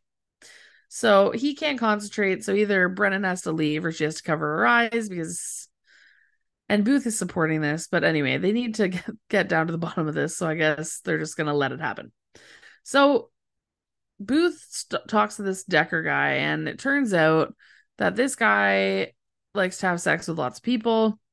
He usually uses a condom, except that one time he didn't use a condom with a girl who he calls not hot, Mhm. Who was not hot. And this is when we find out that Brennan has been listening the entire time. she She never left. somehow- yeah. she never left. She's she suddenly somehow gets her like the top half of her body above the locker and is like, "Are you for real that after this whole situation, that was your big takeaway? That you had that poor thing, poor you, you had sex with a not hot girl? Like, give me a fucking break, man. like, Wow. who cares? Anyway, but they so they give her name, which is very helpful. It says poli sci tutor, Justine, who we will recognize from early days of this episode. Yeah, she's was at the beginning of the episode. She's the one who discovered the remains. Yeah. So we're gonna go talk to her. And the the thinking here is that he wasn't just going around having sex with people giving gonorrhea to everyone. She would have given it to him. And that's and hopefully he's responsible enough to not go give it to other people. But anyway, that's Who, the guy from the shower? Is that you're talking Yeah. about? Yeah, yeah, yeah. yeah. Anyway, so they have to go talk to Justine, who's the poli sci tutor that she basically she had sex with the naked dude. I think his name is Eddie, the one in the locker room, as well. yeah, Eddie as Decker. RJ, RJ, the Yeah. victim. So Booth and Booth wants to know where Justine got the infection because um, they're interviewing her about everything, and she's well aware of her STI status, which she's being treated for. yeah. Uh, Brennan cannot believe she doesn't wear a condom all the time, then states that Justine isn't smart at all and that the university is terrible for having so many dumb students. Brennan, like, I can't believe she went to university not being aware that there are dumb students. there like, are that- dumb people. that Not everyone gets A plus. Because their parents pay or they get a sports scholarship and they're not very academic. Anyway, then Yeah. Booth asks her if she wears blue lipstick. Justine admits to having sex with Ed Decker and giving him gonorrhea on purpose because it turns Mhm. out that RJ is the one that gave it to her. And she was committing revenge by giving it to Ed Decker to prove that to RJ that she existed because she felt like RJ treated her like shit after they had sex. Okay, I just need to say something. Um that illegal. That is that is illegal. Oh, yeah, I never thought of that. That is super thought of that. illegal. yeah, that probably happens all the time with young people. Oh, you yeah. know. Anyway, so um, yeah, well, there was yeah. that guy who went around giving it uh, HIV to people. Remember that guy? Yeah. Well, I guess gone. If you're gonna get something gonorrhea, uh, can you? Gonorrhea is Anyway. treatable. It's treatable, at least. Whereas if you get HIV, that's not so good. Oh, it's treatable now. Like back Oh, then, really? though, it wasn't. Yeah. Oh, people have been living. They it's treated like a, especially since COVID, actually. But before that, people were on um, all kinds of different medications. Oh, like to sort of- antivirals and stuff. antivirals, exactly. And then uh, now with COVID, seems to advan- have advanced HIV uh, research quite a lot. Oh Actually, yeah, because of the mRNA. I do remember reading about this. Yes, you're very smart. I mean, I remember words sometimes. Anyway, Booth and Brennan ask Justine for some DNA. They're basically accusing her of killing RJ. She's crying. She's giving, Oh she's like God. crying and she's using a napkin to wipe her tears and snot and stuff. And then she she gives them the napkin and she goes, Here, take it. Like, take my take snot, my snot. Take, take my, my, tears. tears. And then she rips out this huge tuft of hair out of her head. hair. So violent. That's like how much hair I have it- on my whole head. Like she gave the fucking hair to them and ran away. And I was like, where are the lawyers? Where are the liars? These kids, I agree with hair. I agree with Brennan that these children are dumb. They're so dumb. Just giving away all their DNA. It's Yeah. crazy. No problem. Well, I guess all these people have nothing to. They think they have nothing to hide because they're like, I didn't do it. Just take it. ah." So, anyway, um, What if your DNA is found like 20 years later somewhere and That's like true. it pops up because it's like, you oh, commit a crime. there was this murder way back in the day and we took your DNA. Like, do they have a record of that? Like, oh, we took it because you were a suspect? That's weird. I think they probably do. Is they Anyway. find, yeah, for sure they would because they have all these cold cases lately. There have been some resolutions on them because of that. No, but I mean, like, so they kept your DNA stuff. Do they keep it or they destroy it if you're determined like uh innocent? You know what I mean? Well, if you're innocent, Or do they keep it on file? I would think they would still keep it on file, but maybe they're not. I don't. Ah! So much wrong with this. Okay, now what's the There next scene, darling? Okay. I think the purpose of this next scene, so Cam is talking to Angela Back at the lab. back at the lab, and they determine that there's this that it's not just any blue lipstick. That they're they're talking about the blue lipstick, and it's not just any blue blue lipstick that they found. The specific blue lipstick was is actually used by the college cheering squad for the Atlantic State Jaguars, who is the cheerleading squad for the university we've been at this whole time. So I would have thought it would be obvious. I don't know why we need a whole scene for this, but that was the I conclusion. know. so anyway, so sure enough, they show up um to cheerleading practice where they're all in their full uniform. Um, no, but the way they shot the scene, I want to ask the director: Is this supposed to be sexy because they're wearing their cheerleading outfits? Or like, look, but I'm don't telling you, this routine they're doing is so lackluster and not interesting at all. That's what I like- wrote. I was like, I was like, do these actors even know how to cheer? And I'm also like, they're all wearing blue lipstick, and this blue lipstick, Brittany, is so hideous. It's Like, so ugly. It's so it's ugly. So awful. It's It would match. Don't um, ever make me wear blue lipstick. Awful. It would match Amy's blue uh, eyeshadow from a few episodes ago, though. Oh my god, this is terrible. So the, all the cheerleaders, they all Cutler walks in with this Warren, and suddenly all the cheerleaders look so nervous. Like I don't, I don't know why. And so they end up swabbing. they knew all they were the- coming. They knew I they guess were coming. so, but so They they, had to put on all their mouths for uniforms, you DNA. know? Yeah, exactly. They had to look presentable. They needed to show off the routine. so they end up swabbing all these all these girls. They have them in this big line, and Booth and at Brennan the are lab. standing. They're back at the lab. They all no, took not them- yet. No, they took all the cheerleaders to the lab to get tested. They're in line. I thought at that the they're lab. standing. It's at the Honey, lab. I'm- gonna show this to you. So go. I thought on. it was in the gym. I watched this episode so many times. That's Oh why you're so mixed up. My attention to detail is like not good. Okay, so anyway, so we yeah, we they must be back at the lab. So they're all lined up, getting their uh, mouths swabbed, and at the very back of the line is Dallas.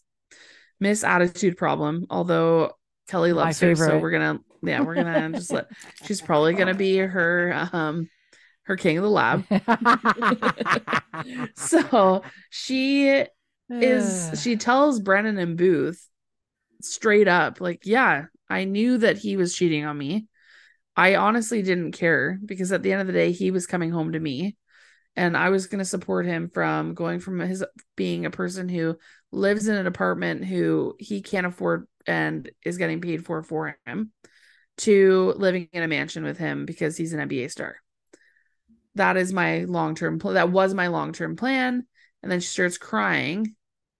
Oh, yeah, that's definitely the lab. Okay. That's not ignore the me. Gym. That's the lab. Yeah, that's the lab for sure. So they're in this line, they're talking to her, and she starts crying. She gets teary and turns away from them because she's saying that she would have had this giant mansion that he would have gotten if he was in the NBA, blah, blah, blah. Anyway, Okay. Brennan turns to Booth and she's like, No. okay, wait, is she crying because she loved him or is it for the mansion? No. No. And Booth no, is like, Booth mouths the mansion. No. No. No. She knows what she wants, I guess. Listen, I'm going to tell this story in from my perspective because you just heard Brittany's. My Are we gonna rewind? is, give me a break. Now we rewind. We go rewind. They're at the lab. They're all getting swabbed for DNA. RJ's girlfriend's last in line. Booth and Brennan saunter up to her and ask if she knows why this is happening. The girlfriend says she's well aware of why this is happening. This is where I said, I love RJ's girlfriend. I think I love her. She's so pragmatic.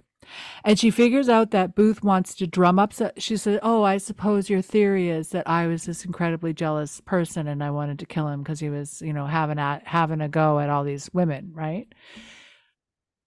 And then she explains to them that she knew exactly what she was getting when she started dating this guy. And she had no expectations of fidelity. All she wanted was the future. She wanted the future. She said, I'll take the shitty apartment and the dorm room or whatever, but I also want this. Like, this is, she was very driven and ambitious that way. My favorite line she says to them, she says, RJ liked girls, all kinds of girls. I'm just one kind. I just thought that was like, wow. And Brennan asks her what kind of girl she is. And she says, I'm the permanent kind. I'm the permanent kind. And I just thought that was really cool. There's a couple of good lines here. There's another one very- later, but Oh, Mhm. she's she's self assured. I liked her. I thought she she knew exactly what she was getting. She was like, you know what, this is it. Like, I don't know. There's part of me finds this very okay. Oh, we all don't all marry for love, you know, and it doesn't mean that she didn't love him. Like, come on, like it. eh, She just knew who she he was and just let him do what he needed to do for himself. That's kind of an interesting that's an interesting dynamic. I don't know. Like to each their own. And the Mhm. fact that Booth says that she wanted the mansion, this makes me like a little bit like, uh, okay, Booth. It's like but she whole, like- did. well, sure. She earned it though. This is a business. Like marriage is a business. It's a business proposition. When you get into, I mean, okay, I love you, blah blah blah. Here's our agreement, whatever.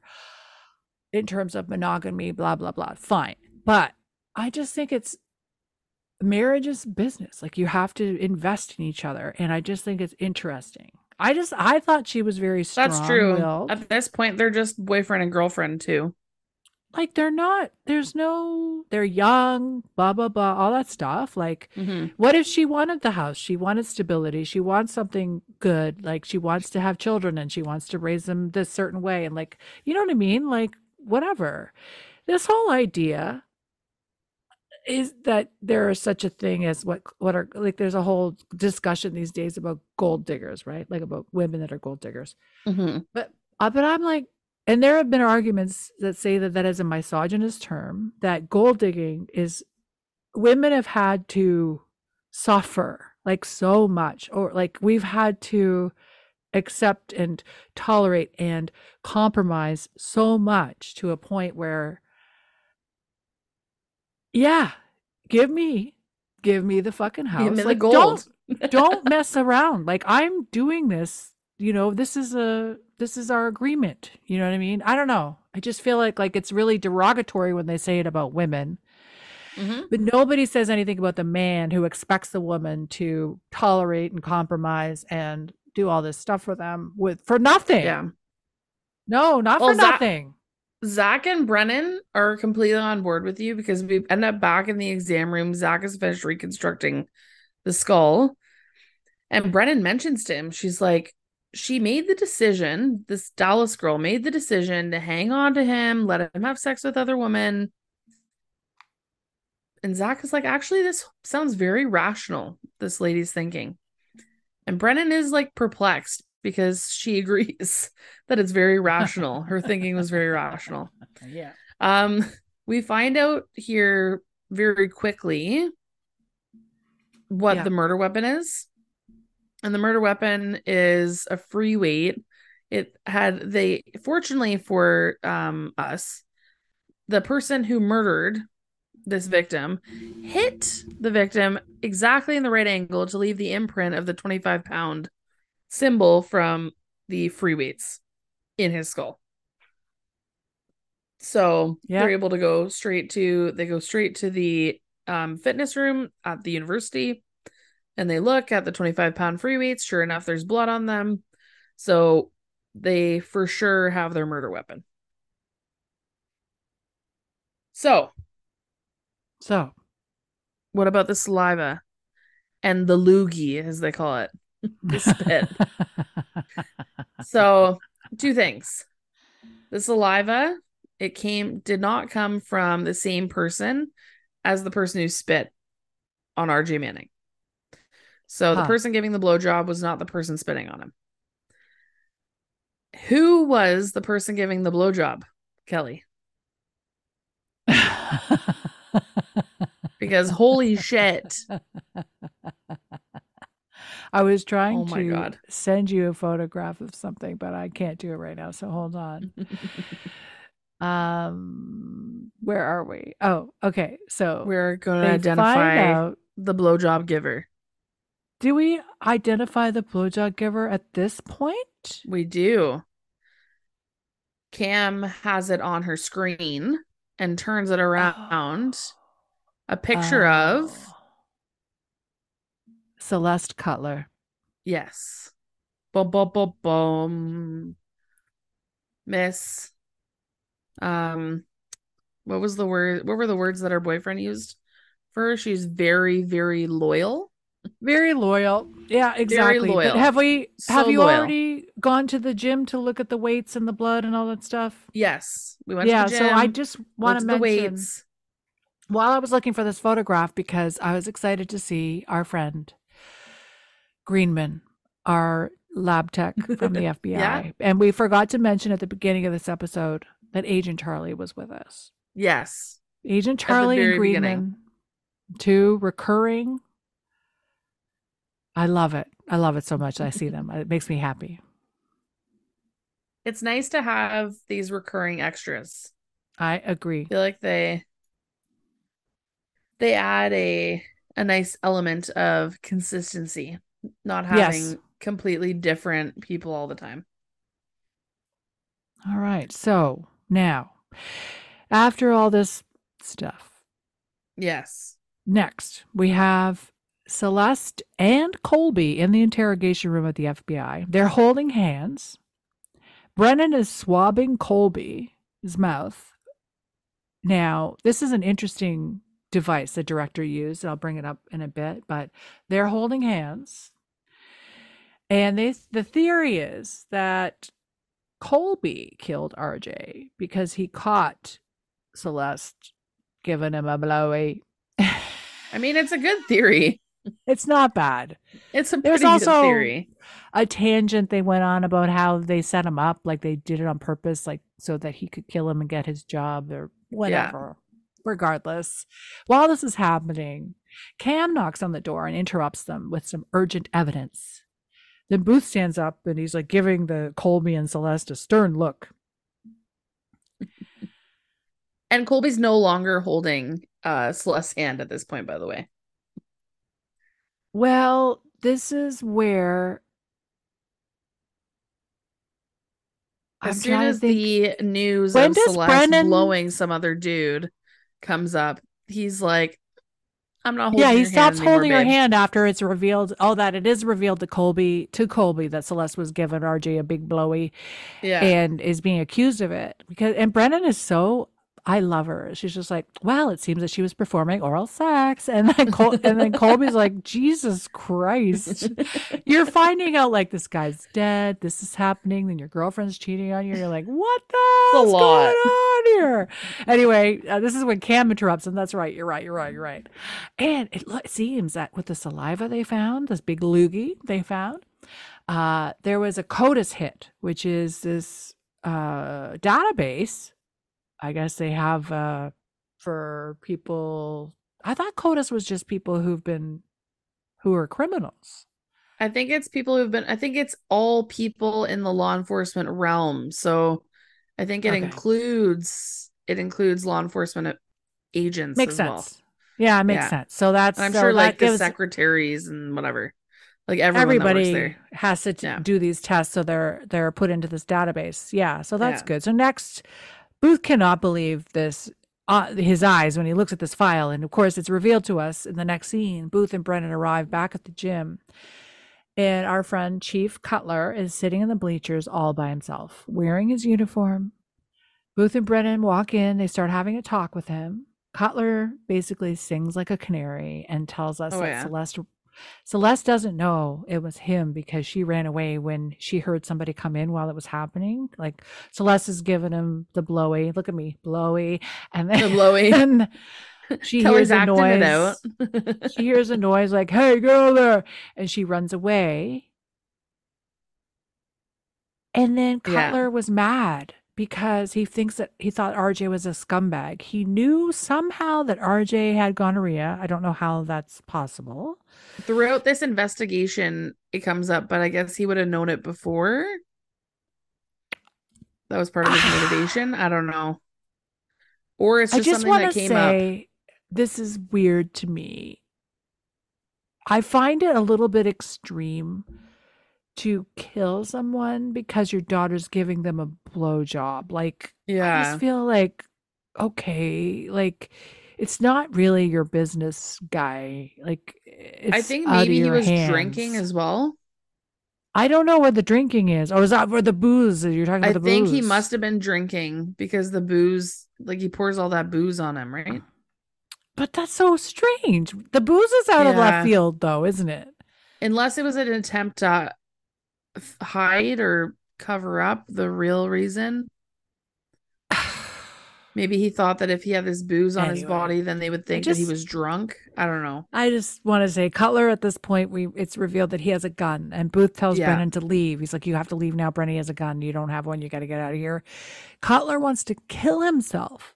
Yeah. Booth pulls his gun and tries to talk him off the ledge by mentioning his basketball stats and Yeah, how great he was good. in freaking college 25 years ago. Before he ruined his career because he got an injury. But like, who does that? It's like Brittany. He doesn't have sensitivity Brittany, training. Brittany, don't kill yourself. Remember when you used to run marathons and you like you used to And you were like so fit.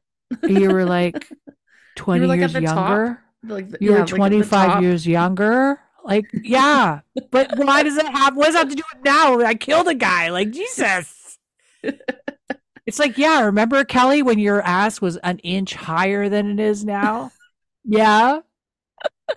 So yeah, yeah, I do. Thank, thanks. doesn't thanks help that. at all. It doesn't help at Actu- all. It makes me feel worse, actually. You're making me feel worse about my life choices. Well, thank God Brennan was dismissed because she doesn't listen, obviously.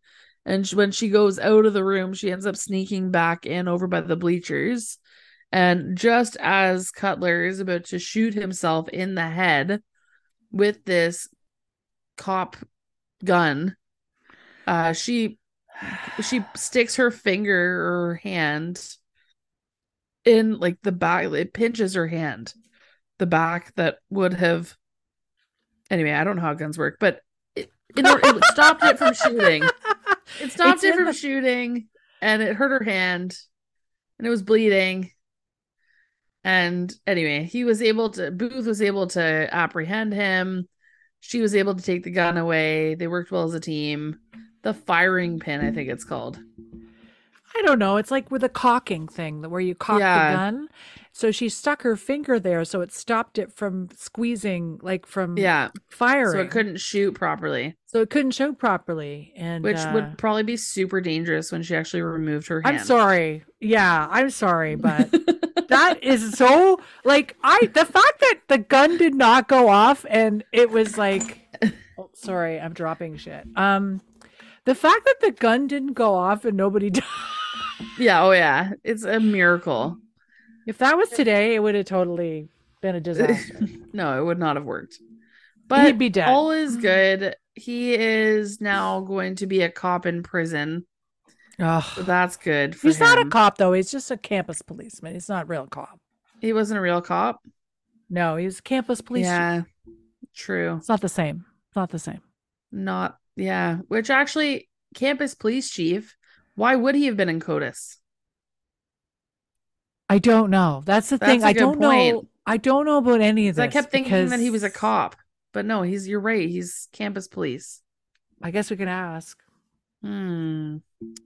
Well, Booth and Brennan are going to end this episode at the Royal Diner, which is super Yes. cute. The culprit But- was apprehended and the crisis was averted. And now where are we? And now we're at the Royal Diner, not Wong Fu's. That's so season one. I know. And it's sweet. They're having this cute conversation. And Brennan is like, you know what? I was saying all along about all these basketball things and sports things and blah, blah, blah. But you know what, Brent, you know what, Booth? You're actually a good guy. You're a man. You don't take these g- games too seriously. You're a warrior. And I know Brittany, that you are a listen, good guy. I'm gonna stop you. I'm going to stop you right now. I know you're tired, but this is, you're, I'm not letting you do this. No, it is. No, I don't think. Is no. nice. Okay. She It is nice, but Booth, let me, okay, Booth- you go. It's still mad that she calls Jock stunted adolescence. Yes. even though they just closed the case they they ate a whole meal together like literally are finishing a meal so why aren't they talking about this an hour ago anyway it's awkward. she said no i never met you booth i never met you and he says well i'm one of those guys she's like no no you're not here's another good line like you said earlier Yeah.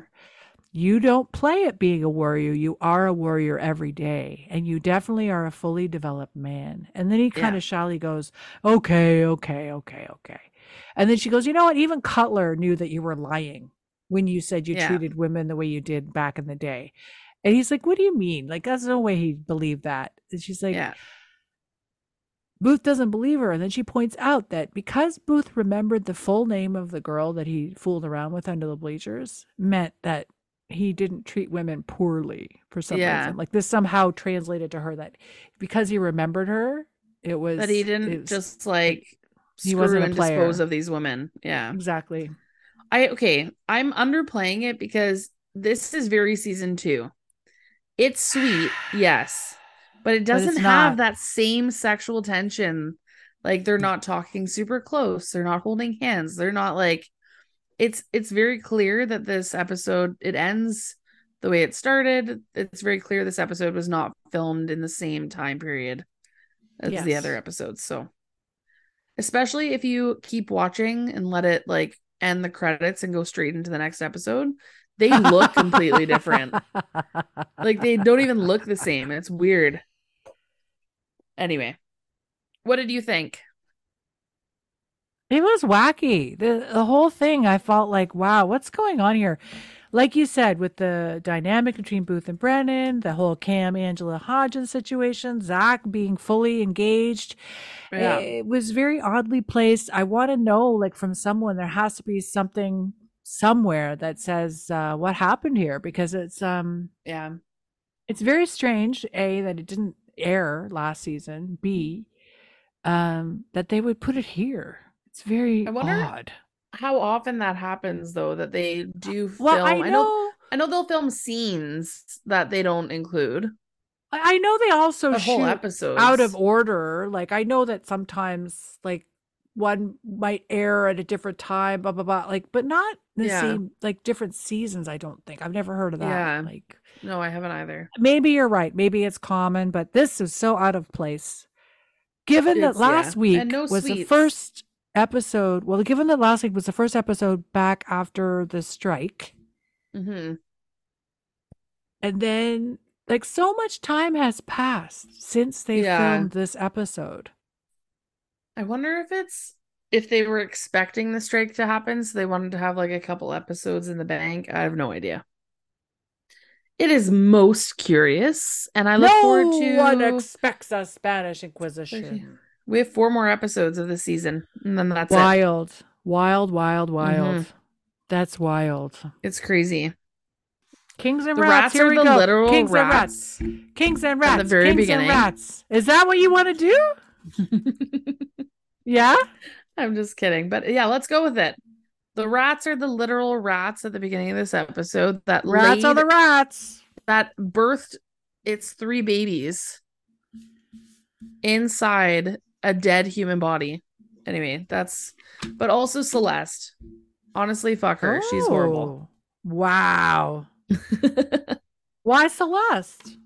She's horrible. She's like tries she's like pretending to this guy that she's they're engaged. Like she's like I'm so in love with this this guy. We're so close. I don't like Brennan. She's not I don't like the way she's talking about you. Meanwhile, we find out that she was screwing around. Also, what is the scene where you thought was insane that Cutler was involved, considering he killed? Oh, sorry. Yes, when he comes into the um the cheerleading practice to give the warrant to figure out whose blue lipstick it was. Like to go through this whole case to when he knows that it's his daughter. knowing that his daughter is the one, knowing that he killed the guy, knowing, knowing, knowing. Like yeah. that's like, and then this whole killing himself doesn't add up. Like the No. the way he's all depressed It was so extreme. Yeah. I'm just like, well, but you were basically a sociopath the whole time, like a psycho who like went along and interrogated people. And then suddenly now that the gig's up, Now you have now remorse. it's like, oh, oh, yeah, no. okay. no. Okay, i don't think he had any remorse. Celeste. I don't think he had Hmm. remorse. I think that he was feeling sorry for his himself and he was sad that he got caught. Who's your king? Wait, who's your rat? I had to think about this. Okay. Angela. yeah. She's so skeezy in this episode. She was she should be fired without any kind of severance package. the way she behaved. She's terrible. Like that stuff Well- is like that's brutal. Oh yeah. It's not good. But, you know, you win some, you lose some. Angela's my rat. Who's your king? Okay. I think maybe maybe it's Colby. Yes. Is that your king too? Totally. He showed so much respect. I love Colby. I loved his character. I love the way he was like, "Listen, I I'm not him. I'm not going to replace RJ Manning. I just I'm not trying to like, replace him. I'm a team player." Wanted to hug him and go, it's okay. I know. And like take him out for like breakfast and like tell me what your dreams are. Like maybe he wanted to be like An uh, accountant. an, an accountant or something. he didn't want to play basketball, you know? But he just did it so he could have a scholarship, so he could put himself through school. Yes, so he could have a future. And then he was like gonna have a family. It was gonna be all nice. I just like, aw, so nice. He's so sweet. I feel like, can we have a special mention? He's not a king of the lab, but like, thank you to Zach for being season two, Zach. I missed you. Season three, Zach is a train wreck. Yeah, I was gonna say Dallas as my king because I really liked her, but I decided on Col- Colby was my first instinct. But Dallas, I really like. I liked her because she was just very, so sure of herself, very she confident. was very sure of herself. and uh, I she had no no illusions, which is Yeah. a nice thing in a a, a young woman. She wasn't. uh She's very pragmatic, like I said. So. I would, I wonder what percentage of these wives of Oh, honey, come Um, on, come on. probably a come on, large percentage, Come on. the wives of these football Honey, players, there's basketball no- players, etc. There's no way. There's no way. It's like this whole thing with David Beckham and Victoria, right? Like, Yeah, come on, come on. like these guys are mil- like multimillionaires. They're drop dead gorgeous. All those guys, like especially on basketball teams, they're going to strip clubs. They're going to Vegas. Oh, yeah. They're going here. They're going there. They're like they're fucking around. You know what I mean? Oh, yeah. And it's like in more ways than one. You know what I mean? Mhm. It's just like a lifestyle. It's just a lifestyle. And it doesn't like mean anything. They just go pick up, pick up, pick up. Look at Kobe Bryant, for God's sake. Like pick up, pick up, pick up. But, you know, they have the wife and kids at home and they, they're taken care of. And the women have their own lives. Like they have yeah, friends and they have stuff they do and they have and they have the Real you know. Housewives, the shows, in the Whatever. various cities. Sure, of course. yeah, it's in, it's interesting. Honestly, It's this episode, this episode, if it had aired in season two, I think I would have really liked it. Yeah. in season but three, it was just out of place. I I still Very liked it, but it was just very out of place. I don't know what they would have replaced or what they would have switched it out for. So we've gotten nowhere with Booth and Brennan. Like it's a complete bottle episode that's just on its own. yeah, with no forward momentum at all. I mean, it had nothing to do with like any of the case, like the Gormogon case or anything, Yeah. too, right? So it's so out of place. The Gormogon case is like the overarching theme of this season, but we Yeah. barely had any episodes No. with it. When So does it get solved? interesting. Does it get solved next season? I guess The very last episode of this season, it gets solved. kind of, Okay, not fully, like don't okay. like- ish. Hey, I just I don't want to know. I don't want to know. There is some level of resolution. How's the next episode? Is it okay? I I see there's a baby in the title. Next episode's pretty good, actually. It's pretty funny. Funny with a dead baby. It, it there the baby is not dead. oh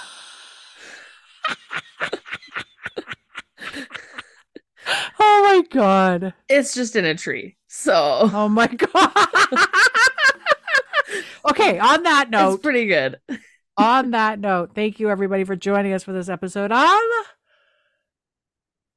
Squintcast. Squintcast. I'll just mention before we close, go to our Instagram, like, follow, subscribe, do all that stuff. Help us out. Tell your friends. Listen, listen, listen. Thank you for being here. We love you. We adore you. Send us an email. Check it out in our show notes. I have the email address there. And follow us, like I said, on Instagram and stuff. We love our social media. And thanks again. See you next time. Bye. Bye. Thank you for listening to Squintcast with me, Kelly Booth, and my and your new friend, Brittany Elsner.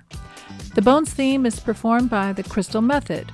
They can be found on Instagram and YouTube at The Crystal Method and at thecrystalmethod.com. Intro and outro music is by Twisterium at Pixabay. Cover art was done by Irena Dolenc Stajan. You can find us on Instagram and TikTok at Squintcast. Email us at squintcastpodcast at gmail.com.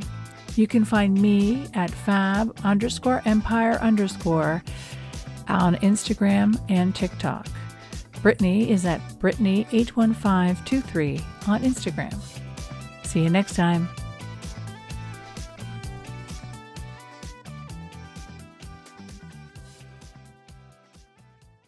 Hodgins!